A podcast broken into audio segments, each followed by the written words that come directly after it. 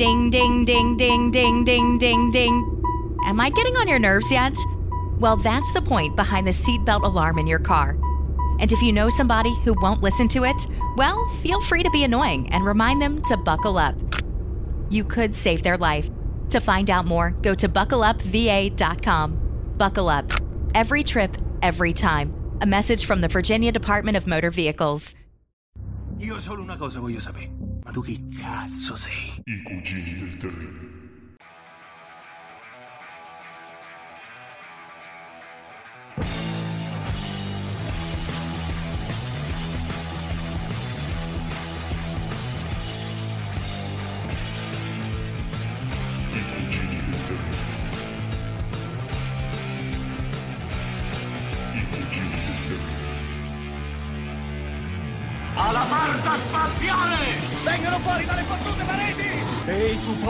Levale le mani di dosso! Wow, Atari! Io ti spiego.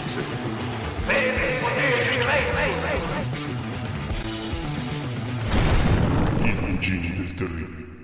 Commodore 64. Ora che ce l'hai, guarda che ci fai! Magic Desk. E tutto è più semplice, perché punti un dito e scrivi. Punti un dito e archivi. Punti un dito e stampi. Più facile di così. E con Commodore hai 100 e 100 programmi didattici, gestionali, per manager. Commodore 64. Ora che ce l'hai, visto che ci fai.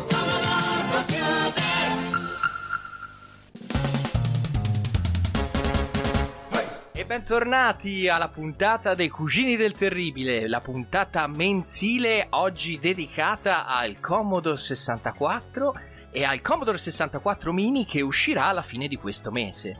Come al solito in studio c'è qui con voi Simone Guidi Emiliano Buttarelli. e siamo qua per rendervi edotti sullo splendido mondo del retro gaming e anche di quello che vi arriverà tra capo e collo a fine mese. Come al solito vi ricordiamo i nostri contatti sulla pagina Facebook dei Cugini del Terribile e sul sito che è raggiungibile all'indirizzo non mi ricordo Emiliano che indirizzo era www.iguginildelterribile.altervista.org org org mi raccomando quest'ultima parte è importantissima Org come organetto. come organetto, sì, organizzazione, orgasmo e tutto quanto può far suono simile. Esatto. Dunque, Emiliano, mh, voi eh, signori di Atom Radio non lo sapete, ma eh, qui accanto a noi c'è un ospite molto prestigioso. Io sono molto contento di averlo qui con noi perché è la prima volta che abbiamo uno scrittore vero qui con noi. Sì, perché noi ci abbiamo uno scrittore finto tutte le puntate in studio. Sì, esatto. E poi ci abbiamo esatto. e oggi invece finalmente riusciamo ad averne uno vero. E lo avremo, però, lo dobbiamo dosare bene. Perché l'ultima volta i capi di Atom Radio ci hanno bacchettato, Emiliano. eh. Abbiamo svaccato un po' troppo con la puntata di Devilman. Eh? Ci abbiamo dato dentro. Ci siamo troppo. fatti trascinare un po' da, dall'entusiasmo. Sì, sì, sì, sì. Sì. Nagai, è venuto con Nagai, Eh ci ha sì. tirato dentro. E poi questa è, questa è un'altra prova del fuoco perché è un altro argomento di, di interesse, quello, quello bello sano, quello, quello vero, quello verace. Sì, E sì. quindi dobbiamo sanguigno, Esatto, sanguigno. Ci, do- Sì, ci dobbiamo, ci dobbiamo contenere. Anzi, noi facciamo fare la puntata a lui e noi ce ne andiamo. Allora, signori di Atom Radio, vi introduco l'ospite della serata, che è il signor Lorenzo Vivarelli, scrittore del libro L'irresistibile fascino di Commodore. Ciao Lorenzo, Ciao. vieni avanti in mezzo a Ciao noi. Simone, ciao Emiliano, troppo buoni. Grazie, grazie Ah, troppo, troppo. troppo buoni, troppo.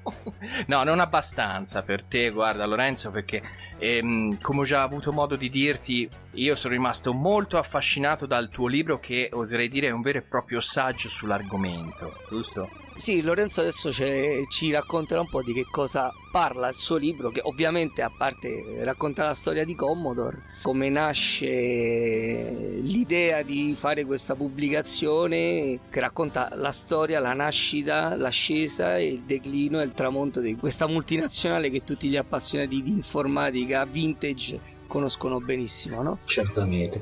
C'erano vari motivi all'epoca. L'ho scritta tra il 2011 e il 2012, principalmente perché volevo un testo in italiano che raccontasse la storia di un'azienda che ho amato tantissimo da, da ragazzo. E in italiano c'era veramente poco. all'epoca. O, nie- o niente. O niente Sì, addirittura, sì. perché permettimi un inciso, ricordiamo che forse una delle pubblicazioni più autorevoli, diciamo, che raccontano la storia di Commodore era eh, Company on the Edge, che è Sì, stata di solo. Esatto, che è stata solo in tempi recentissimi tradotta, Tradotta, in esatto. italiano, no? In maniera abbastanza scolastica la traduzione, ecco, insomma, no? Però, beh, però be- ben venga, eh? Assolutamente lo sforzo Sì, sì, ben venga, lo sforzo dei- de- degli editori è encomiabile, ce ne fossero di più, però al tempo, come tu ben dici, non c'era niente No, non c'era niente. Tra l'altro, il libro che hai citato è stato molto importante perché un altro motivo per cui io ho scritto il testo era quello di fare un esercizio, vedere cosa si riusciva a scrivere su un'azienda simile cercando le informazioni solo e unicamente su internet. E di cosa mi sono accorto? Mi sono accorto che c'era veramente tantissimo e molte di queste informazioni erano in conflitto e quindi ho avuto Eh sì. bisogno di un riferimento per verificare una prova del 9. Ma infatti in appendice del tuo libro c'è tutto l'elenco delle fonti, ho visto hai girato parecchio per, eh, prima di tirar giù lo scritto, ti sei proprio documentato a fondo, Assolutamente, assolutamente, anche perché non volevo assolutamente scrivere stupidaggini, anche perché non avevo la possibilità di avere informazioni di prima mano, non potevo intervistare i protagonisti dell'epoca e quindi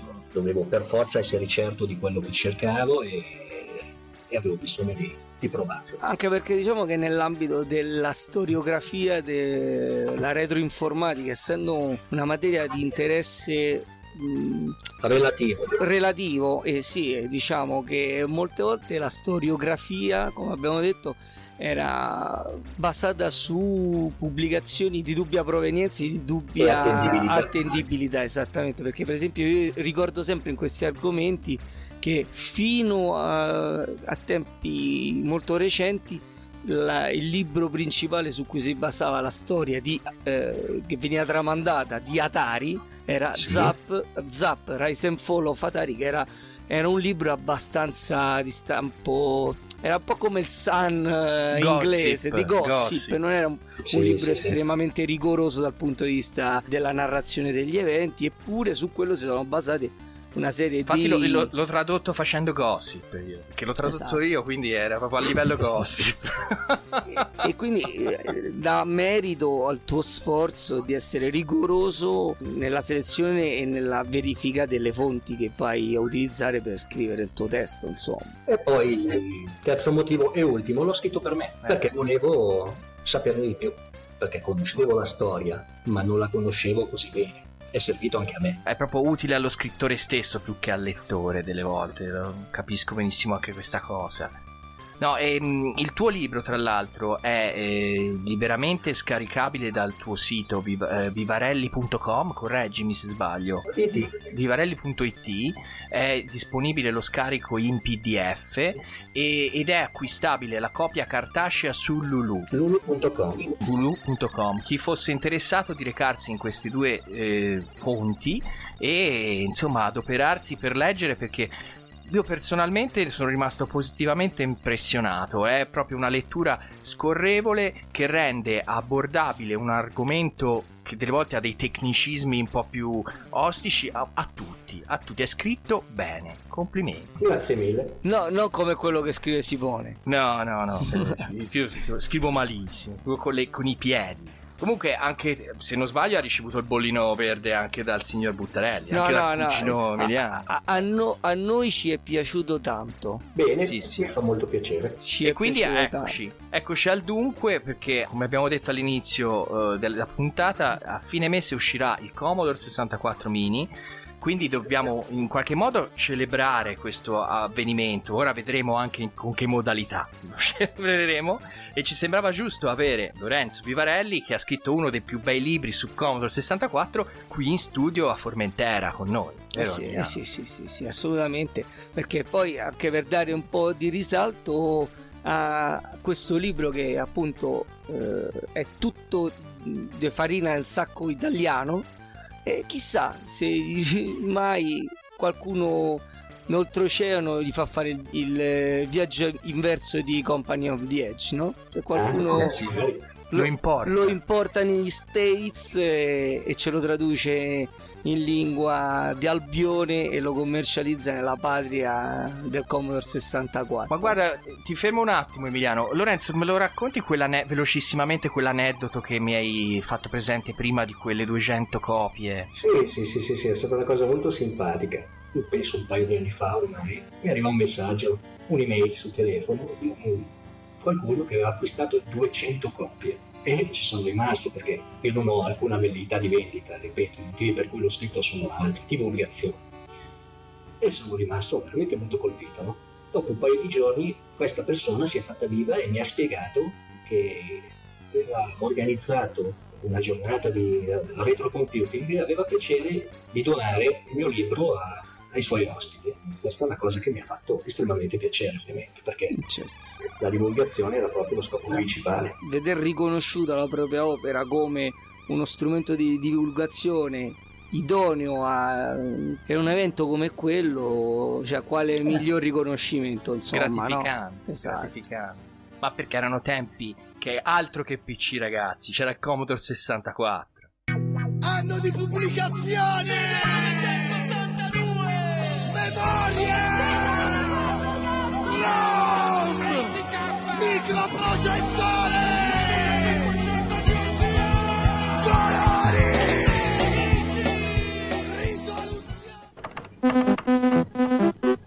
Ah, hai preso il Commodore 64, ma lo sai che se prendevi quello della Sirius ti davano una garanzia di 12 mesi? La migliore assistenza e il War Processor compreso nel prezzo? Ma papà, lo sanno tutti come si compra il Commodore. Sirius. Il tuo Commodore vale di più. E eccoci di ritorno allo studio di Formentera dei Cugini del Terribile. Anche stasera su Atom Radio per voi a parlare del Commodore 64 e del C64 Mini. Ospite in studio Lorenzo Vivarelli, lo scrittore di uno dei più interessanti saggi sull'argomento, liberamente disponibile e scaricabile su internet al sito vivarelli.it e acquistabile su Lulu. Senti là che bella pubblicità commercial che t'ho fatto, Lorenzo, eh? Poi ti passo l'assegno solito. Va bene anche opere di bene, torte, bene. la- la- non è un problema.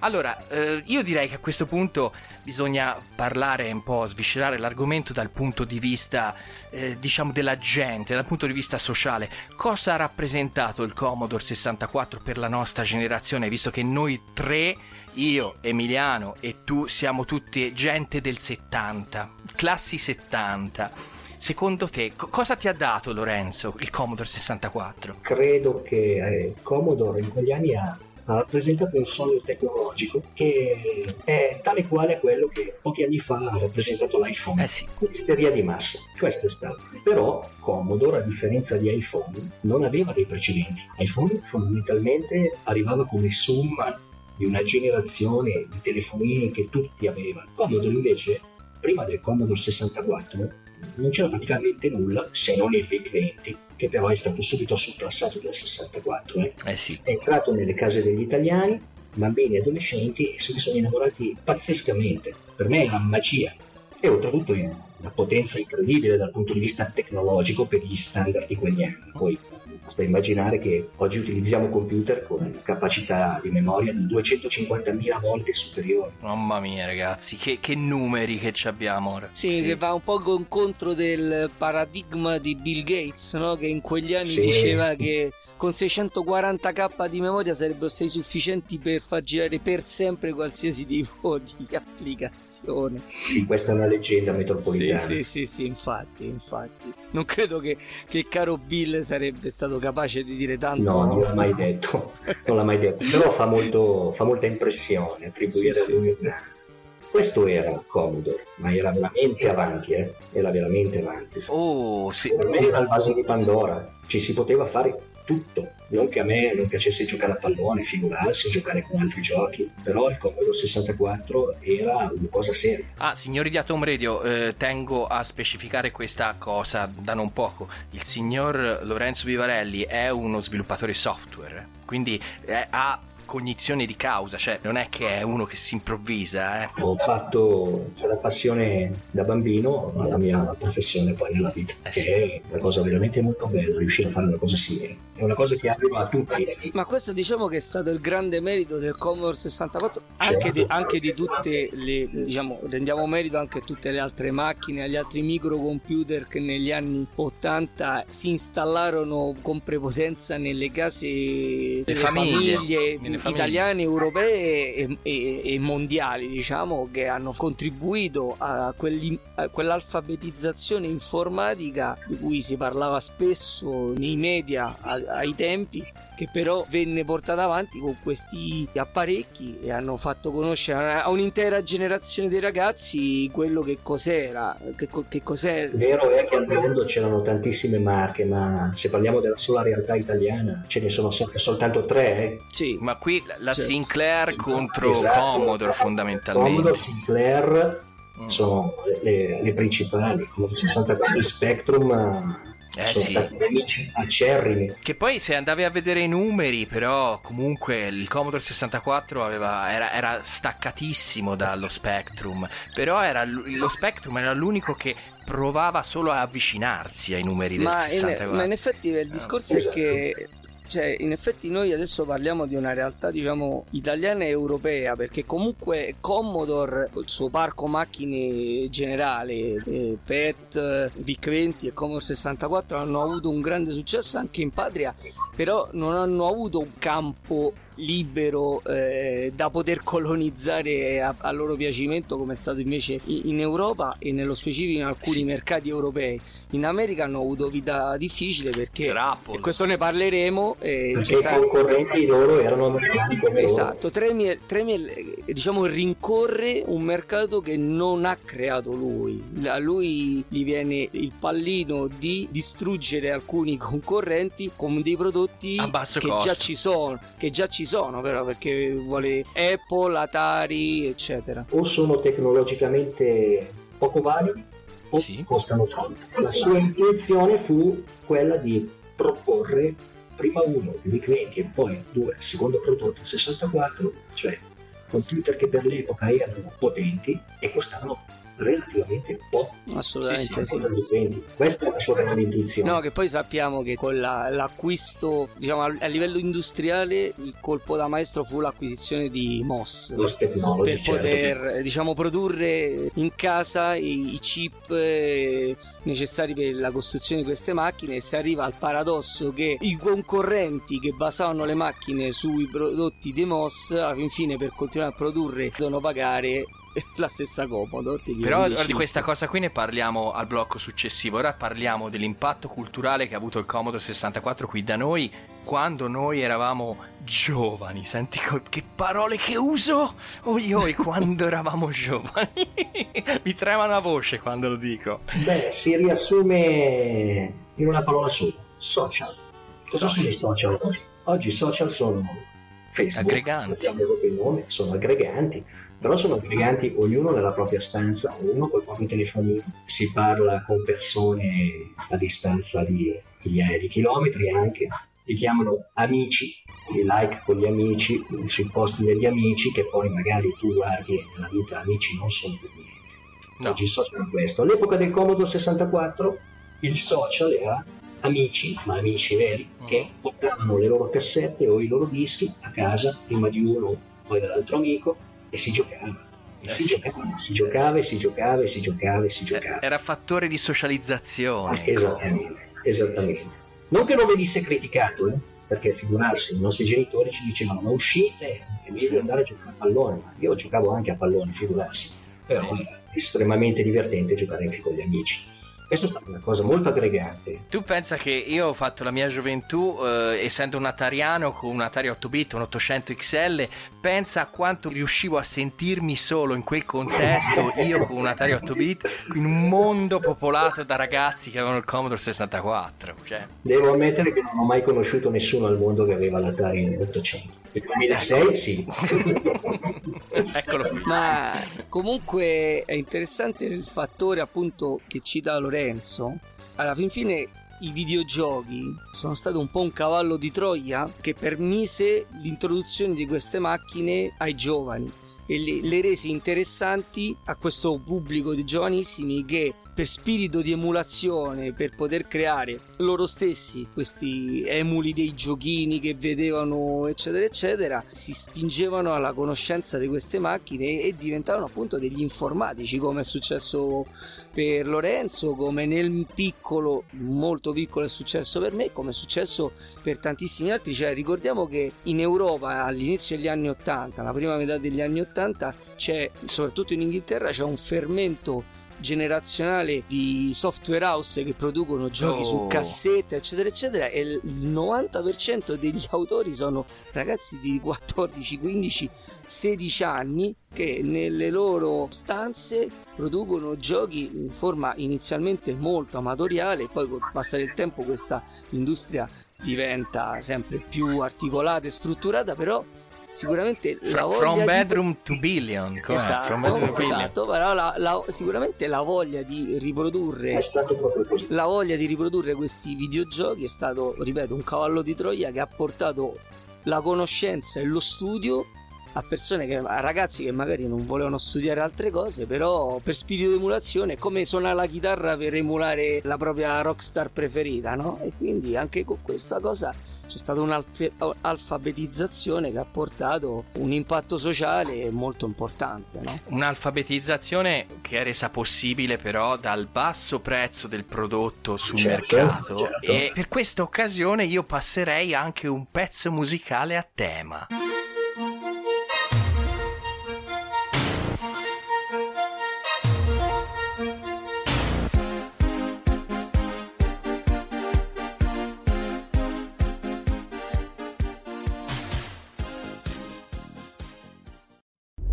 Do you know somebody who won't wear their seatbelt? That alarm starts dinging, but they just ignore it? Well, next time, add some of your own dinging. Start going ding, ding, ding, ding, and don't stop. Ding, ding, ding, ding, ding, ding, ding. Yeah, keep going till they click that seatbelt. Because if saving their life won't make them buckle up, maybe that annoying dinging will. Learn more at buckleupva.com. Buckle up. Every trip, every time. A message from the Virginia DMV. Ding, ding, ding, ding, ding, ding, ding, ding. Am I getting on your nerves yet? Well, that's the point behind the seatbelt alarm in your car. And if you know somebody who won't listen to it, well, feel free to be annoying and remind them to buckle up. You could save their life. To find out more, go to buckleupva.com. Buckle up. Every trip, every time. A message from the Virginia Department of Motor Vehicles. I tuoi figli diventano grandi, vanno incontro a tante scelte di vita. Tu sei fiero di loro e li accompagni nelle decisioni importanti. Commodore 64. Commodore 64 è un buon regalo per il loro studio, la loro vita, il divertimento di tutti. Commodore è un buon regalo. Bentornati in studio con i cugini del Terribile e Lorenzo Vivarelli, ancora qui a parlare del Commodore 64 e di quello che ha rappresentato per un'intera generazione.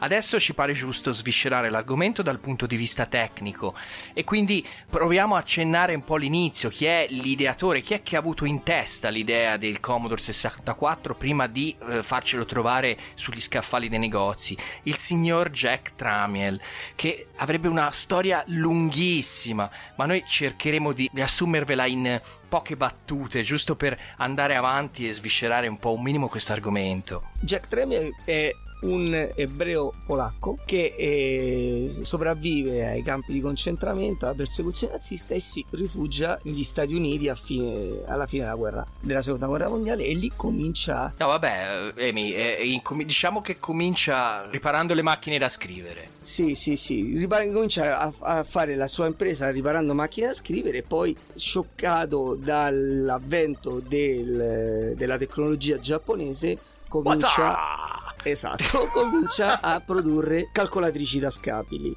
Soffre improvvisamente la concorrenza della Texas Instrument Bastardi texani, io l'ho sempre per detto. Questo, e per questo gioca il suo asso nella manica, che è quello dell'acquisto di Moss Technology, che è praticamente un produttore di eh, chip che gli permette di integrare nel suo, nella sua catena di montaggio il eh, cuore pulsante di qualsiasi eh, prodotto informatico, calcolatrice o computer che sia, eh, e, e permette di eh, ridurre eh, notevolmente i costi e sconfiggere la concorrenza di eh, Texas Instruments. La famigerata integrazione verticale, Esatto, quella di- esatto. Di, cui, di cui Lorenzo, tra l'altro, fa dettagliatamente ora secondo nel suo libro. Esattamente, esattamente. Quella è stata la chiave di volta per Commodore per diventare Commodore.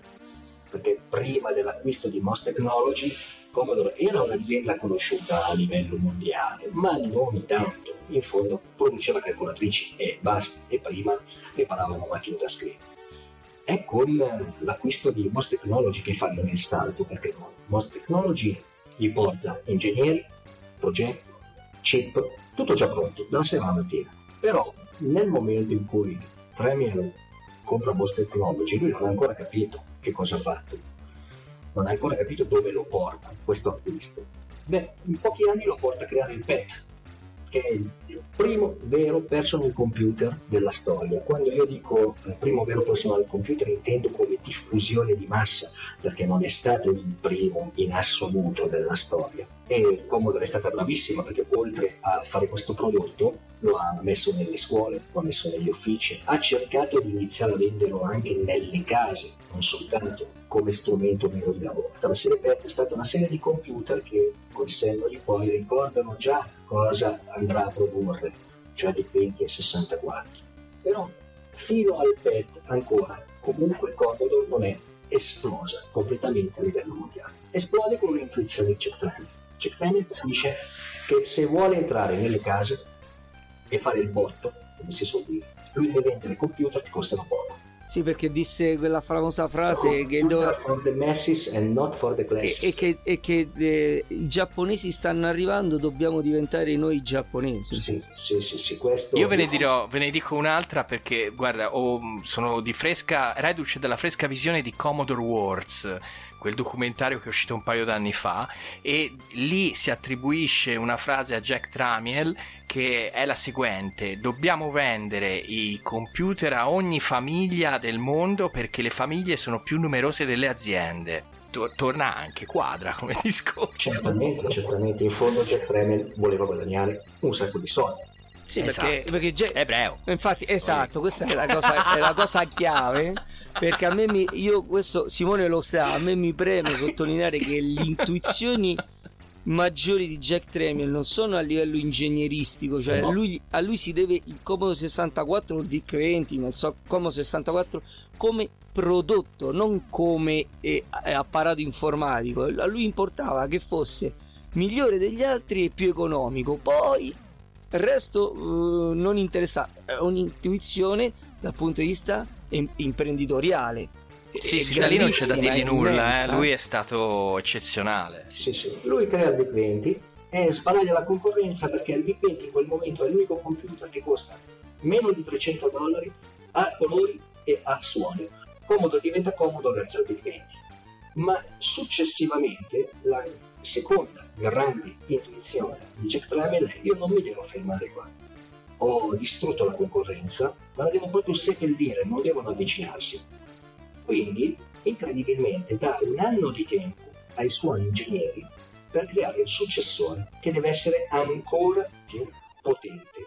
E anche se non era un ingegnere, lui, la sua firma su questo progetto è proprio il 64, perché gli ingegneri all'epoca avrebbero voluto dargli 16k di RAM, 32 al massimo, ma lui, che era un uomo di mercato, intuì che i prezzi delle memorie sarebbero crollati da lì a poco. E quindi decise lui di pugno suo per 64k di RAM. Questa era una quantità stratosferica all'epoca. 64k di RAM. Sì, sì. Era, era impre- stupefacente. Sì, sì, che trascinò, trascinò il mercato, gli, gli Esatto. fece dare una svolta perché da lì a poco uscì l'Atari 800 XL che ebbe, eh, venne dotato di 64k di RAM proprio per contrastare il Commodore 64 sul suo stesso terreno perché ricordiamo che l'800, l'Atari 800 che era il predecessore, best seller negli Stati Uniti e aveva 48k di memoria. 48 e c'era l'espansione di 16 per farlo andare un po' più su. E quindi lui fa ingegnerizzare questo nuovo computer, gli mette 64k di RAM e gli ingegneri fanno una magia, a mio avviso. Gli ingegneri fanno una cosa litera, che solo dopo un po' di anni è diventata una normalità. Creano il coprocessore, perché per far giocare meglio le persone, fondamentalmente, per avere una grafica di impatto, sempre proporzionata ai tempi che era, creano un coprocessore che viene chiamato VIC, VIC 2 addirittura, perché il VIC Mm. principale era nel VIC 20 e infatti si chiamava VIC 20 per questo.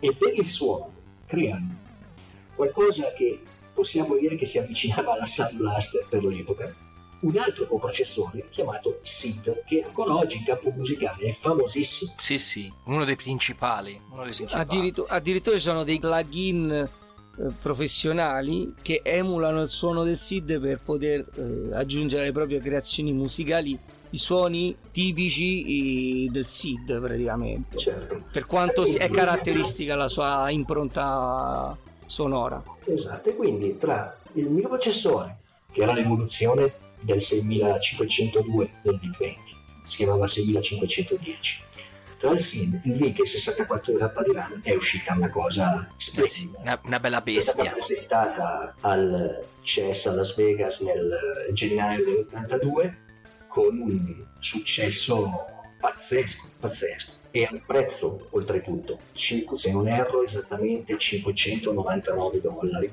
Prezzo, Tutti a chiedere, eh, come avete fatto, come- avete fatto. Perché non è che tecnologicamente era una cosa impossibile, non avevano fatto una magia da quel punto di vista lì, tecnologicamente si poteva fare, però costava 3.000 dollari loro erano riusciti con un prezzo contenuto grazie all'integrazione verticale. Per esempio, Apple non ce l'aveva. E il suo Apple 2 in quel periodo lì faceva una fatica incredibile in possession perché costava quasi il triplo e tecnologicamente era addirittura inferiore. E poi è quello che dicevamo, no? Tanto Atari come Apple dovevano comprare i processori della, della, Della MOS, MOS. perché usavano il Esatto. 6502. Esatto. Quindi era paradossalmente quanti più Apple e Atari si vendevano, quanto più finanziavano il loro diretto co- concorrente. Che ha, che ha portato alla informatizzazione di massa finalmente a un computer in ogni famiglia, come, come era il, il sogno di Jack alla fine, il, il progetto iniziale di Jack. La leggenda narra che negli Stati Uniti il Commodore 64 e il VIC-20 venivano venduti nei distributori di benzina addirittura. C'era gente che acquistava questo prodotto e non sapeva nemmeno perché. Perché si doveva prendere. Era uno status symbol, era un'isteria di massa. Arrivava il futuro e uccideva tutto quello che c'era, che c'era lì, che c'era lì, iniziava qualcosa di nuovo, un nu- una nuova generazione. Io ritengo che l'informatizzazione di massa sia nata grazie a Commodore e sicuramente i protagonisti all'epoca erano anche altri, anche però. Io ritengo che sia stata Commodore a creare l'informatizzazione di massa nel mondo e non altri. E su questo i cugini concordano e vi lasciano questo bel pezzo musicale. E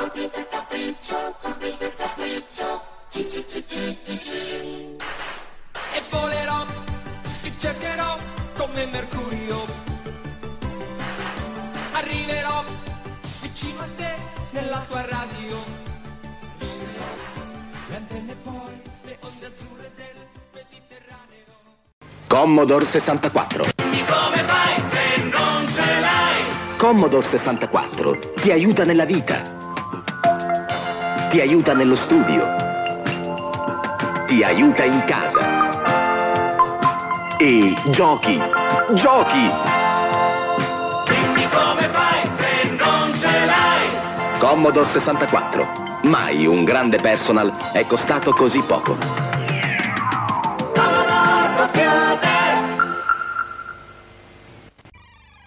E Autumn Radio, eccoci di ritorno nello studio di Formentera dei Cugini, sempre a parlare del Commodore 64, di questa bellissima macchina, questo computer che ci ha regalato momenti di, di Letizia quando eravamo giovani facendoci giocare al biro biro dei mentecatti. Il biro biro. Che, che è il biro biro? No, no, adesso eh, che cos'è il biro biro? Biro biro perché mio padre mi, to- mi trovava lì a giocare con i videogiochi e lui sentiva i rumorini, biro biro biro biro così, capito? E lui tutte le volte mi faceva, eh, sei sempre con il biro biro dei mentecatti. che- Perché il mentecatto ero io, capisci? Mi spiego un Ecco. sacco di Papà cose. simpatico. Mi spiego un sacco di cose adesso. Eh, capisci come mai. Comunque adesso eh, abbiamo trattato il Commodore 64 eh, dal punto di vista retro. Adesso proiettiamoci in avanti, ragazzi. E davanti a noi a fine mese cosa abbiamo? Abbiamo l'uscita del C64 Mini, ovvero sull'onda del successo di tutte queste mini console che sono uscite negli anni scorsi, ormai da due anni, come il Super NES Mini, il NES Mini, qualcuno, penso i soliti, dovrebbero essere i soliti che hanno prodotto queste console, hanno pensato di mettere sul mercato il C64 Mini. Ecco, io volevo chiedere eh, in primis al cugino Emiliano, poi a, a Vivarelli, qual è la loro opinione a riguardo. Poi magari mi aggiungo anch'io. Prego, signori, avanti, Allora, venite. Io ho appena finito di vomitare. Io ho appena finito di vomitare. No, pulisci terra, per. Esatto, però no, perché tu, visto che tu mi conosci e forse anche gli ascoltatori che ci seguono con un minimo di, di costanza, sanno perfettamente cosa penso io di queste operazioni commerciali. E- Ma perché te sei, sei- ti opponi al nuovo, no, devi lasciar no, venire... no, no, no. Io quello che voglio dire è che queste operazioni commerciali io non, non ne sono un fan entusiasta, però posso capire che abbiano la loro funzione nel momento in cui replicano un minimo la filosofia di base della macchina che intendono replicare e riproporre al pubblico in formato moderno. Quindi, anche se io non me lo sono comprato non credo di avere interesse a comprarlo, non ho comprato né il NES Mini, né il Super NES Mini, né l'Atari Flashback, eccetera, eccetera.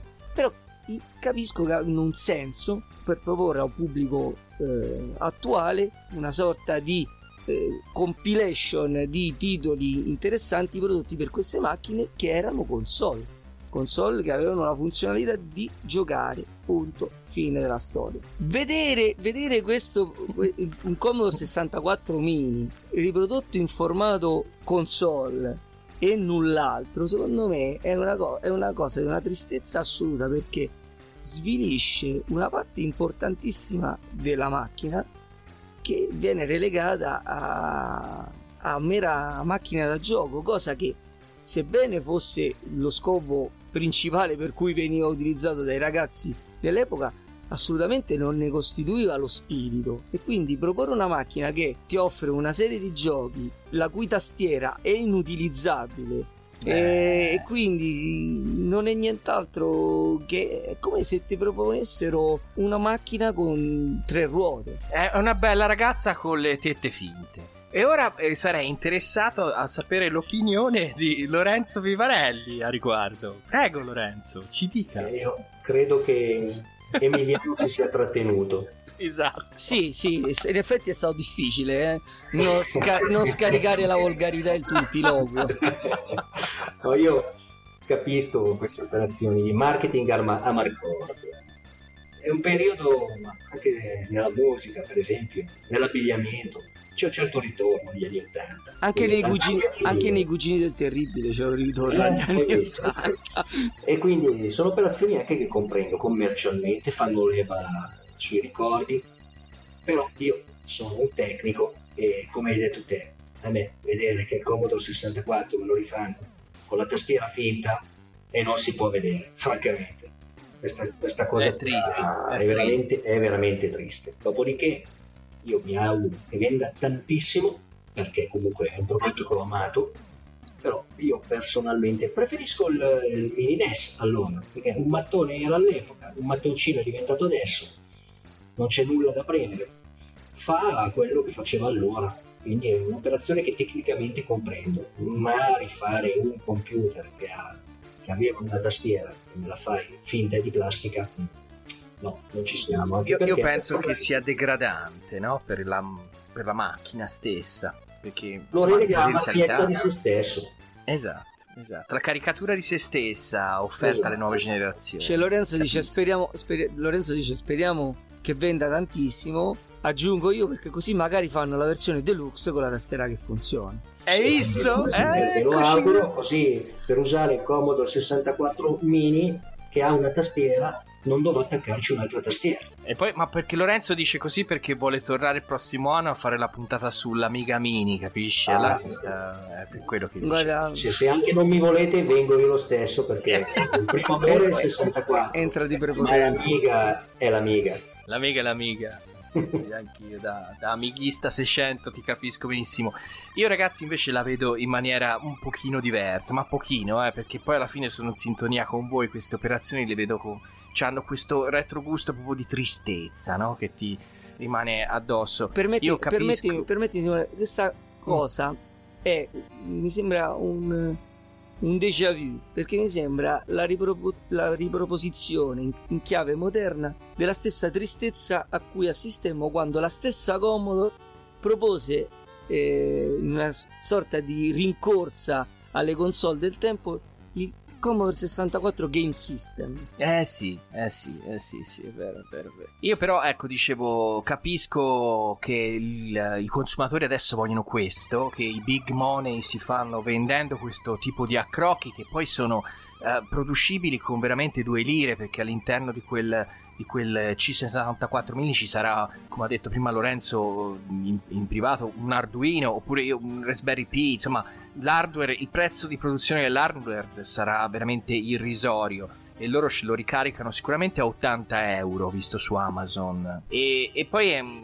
capisco anche che è riduttivo perché eh, abbiamo detto un Commodore 64 una signora macchina con infinite, infinite con molte potenzialità per il suo tempo ridotta a mero simulacro di, di, di console di, videogiochi ecco questo sì però ecco capisco la mossa e spero che abbia un, un senso nel motivare magari un consumatore che la compra oltre a, dal punto di vista collezionistico perché tanto lo sappiamo benissimo che il grosso di chi la comprerà sarà gente che eh, dei nostri tempi che è stata tangenziale al Commodore non c'è entrata molto dentro e vuole l'oggetto da collezione no?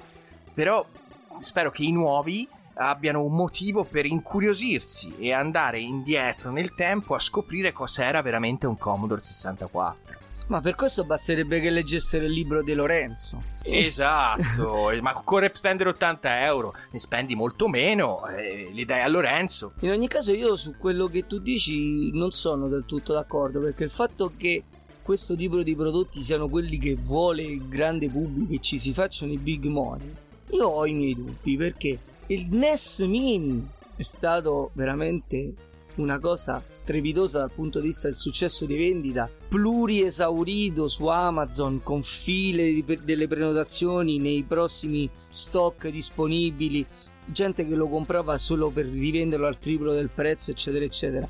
Già col Super NES non è successo lo stesso. Cioè, nel Media World che io ho dietro casa, vendono ancora il Super NES a 10 euro meno del prezzo di lancio. È rimasto lì ed è di Nintendo. Però aspetta, il Super NES ne hanno prodotti molti di più rispetto al NES. Ok, però sta ancora lì e costa di meno. Il, su- il Mega Drive eh, Mini. Posso permettermi? Sì, certo. Sì, prego. Sta lì perché lo SNES non è così vintage come il NES. Ma, ma quello che voglio dire è che, quello che voglio dire è che comunque sono macchine che Nintendo col suo hype, che Nintendo praticamente è la controparte di Apple eh, per i videogiochi, eppure eh, una ha fatto il botto e l'altra l'ha fatta a metà. E tutti gli Atari flashback che ci sono stati sono passati abbastanza inosservati, hanno fatto successo negli Stati Uniti ma in Europa nonostante No, buonanotte. il, com- il ColecoVision e il- l'Intellivision Flashback sono spariti proprio. Buonanotte, Cioè, io non sono completamente sicuro che questo sia un mercato che la gente vuole fortissimamente. E quindi non sono convinto che il Commodore 64 Mini, nonostante il nome che porta, farà sto botto di, di- di- di pubblico. Che magari lo farà, però non ne sono. Cioè, non credo che il settore sia veramente qualcosa che il pubblico vuole a tutti i costi. Ecco, insomma. Vedremo. Vedremo, vedremo. Sento, io questo, ho questo sentore, sai, è molto radicato nella cultura italiana di, di- di- di Sì, quelli sì, della nostra generazione, il C64, eh. Anche solo andarlo a comprare per metterlo lì da una parte, magari non aprire neanche la scatola, è un vento. Eh. Sì, cioè. sì, ma per esempio eh, eh, la domanda che mi, che mi chiede è dove lo vendono questo prodotto? In Italia, in Europa, nel mondo? Perché per esempio in Spagna il Commodore 64, e lo so per prova, provata esperienza diretta, il Commodore 64 non se l'è fidato nessuno. Qui in Spagna andava, andava fortissimo lo Spectrum.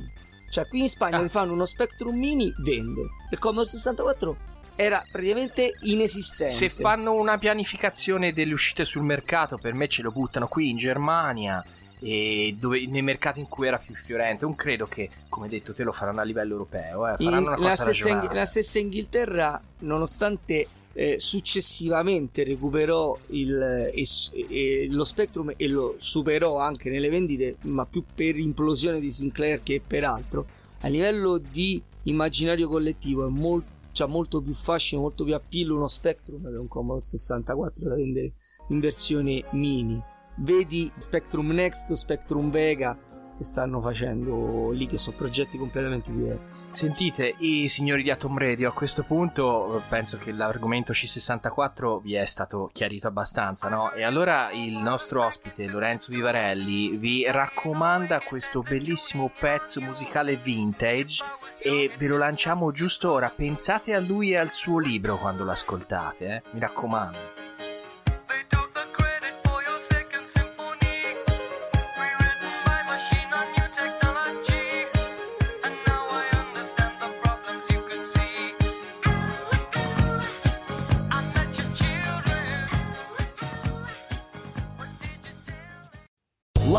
Slots asking people what's the weirdest place you've gotten lucky? Lucky? In line at the deli, I guess? Aha, in my dentist's office. More than once, actually. Do I have to say? Yes, you do. In the car before my kids' PTA meeting. Really? Yes. Excuse me, what's the weirdest place you've gotten lucky? I never win and tell. Well, there you have it. You can get lucky anywhere playing at LuckyLandSlots.com. Play for free right now. Are you feeling lucky? No purchase necessary. Void where prohibited by law. 18 plus. Terms and conditions apply. See website for details.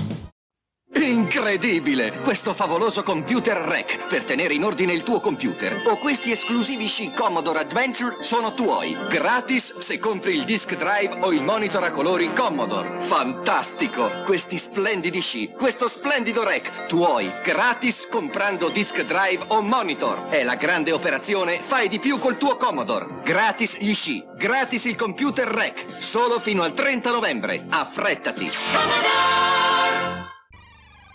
Ed eccoci di ritorno per eh, l'ultimo blocco, quello conclusivo più breve con tanti saluti, ma non prima di fare un velocissimo accenno alla scena homebrew del Commodore 64, perché nonostante sia una macchina morta ormai da anni e anni, eh, c'è comunque una comunità fervente, soprattutto su internet, che sforna continuamente nuovi titoli anche adesso per questa macchina. Eh, come ad esempio Sam Journey o qualcosa di simile, no? Amy, ci sono Sì. diversi titoli. Ferrato. ultimamente negli ultimi, negli ultimi anni abbiamo assistito, come per tante altre macchine vintage, a, a un- una continua produzione di titoli sempre più stupefacenti che spingono i, i limiti di queste macchine oltre. ehm, oltre quanto si potesse immaginare al tempo, cioè utilizzando caratteristiche che erano ignote probabilmente agli stessi ingegneri che le hanno realizzate. Sense Journey che tu citavi è sicuramente uno dei prodotti più impressionanti, non solo come caratteristiche tecniche, ma anche come eh, giocabilità come prodotto ludico eh, interessante. E sinceramente quello che ci auguriamo è che questo Commodore 64 mini qualora abbia il successo che in fondo gli auguriamo, vista la sua caratteristica che sembra capace di caricare oltre alle ROM che vengono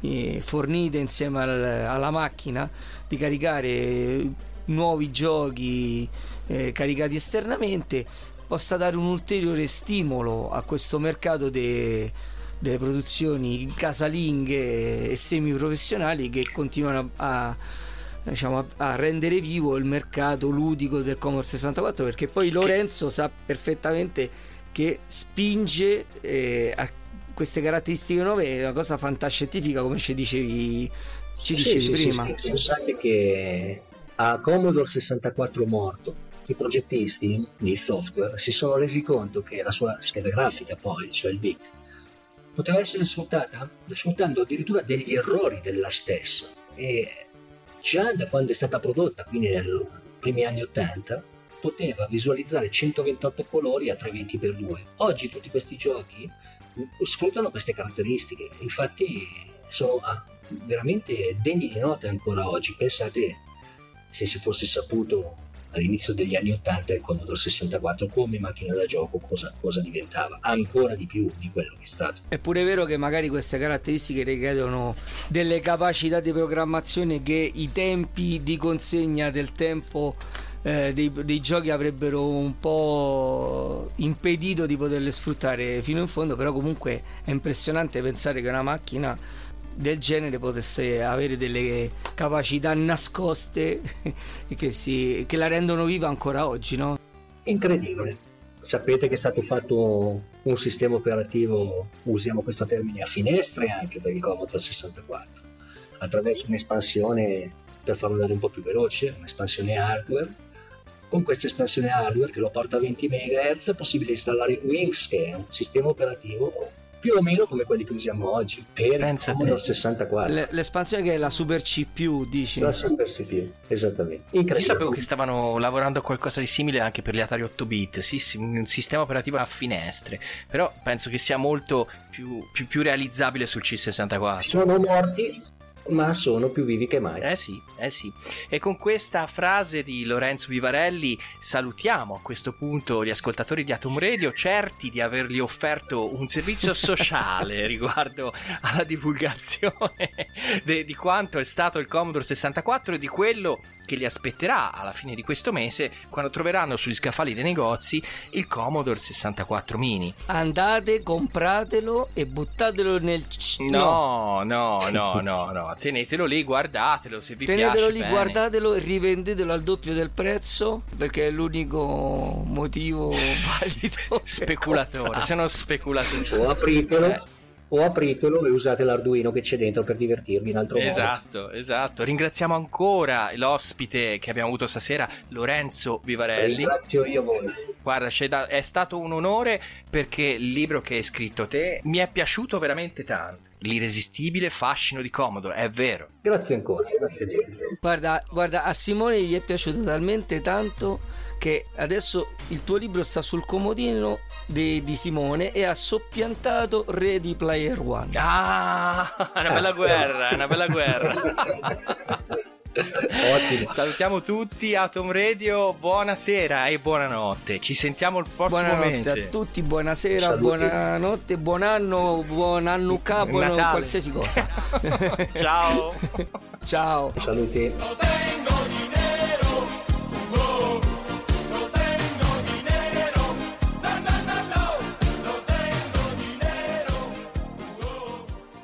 Mary redeemed a $50,000 cash prize playing Chumba Casino online. I was only playing for fun, so winning was a dream come true. Chumba Casino is America's favorite free online social casino. You too could have the chance to win life changing cash prizes. Absolutely anybody could be like Mary. Be like Mary. Log on to ChumboCasino.com and play for free now. No purchase necessary. Void where prohibited by law. 18 plus terms and conditions apply. See website for details. The voice in the preceding commercial was not the actual voice of the winner.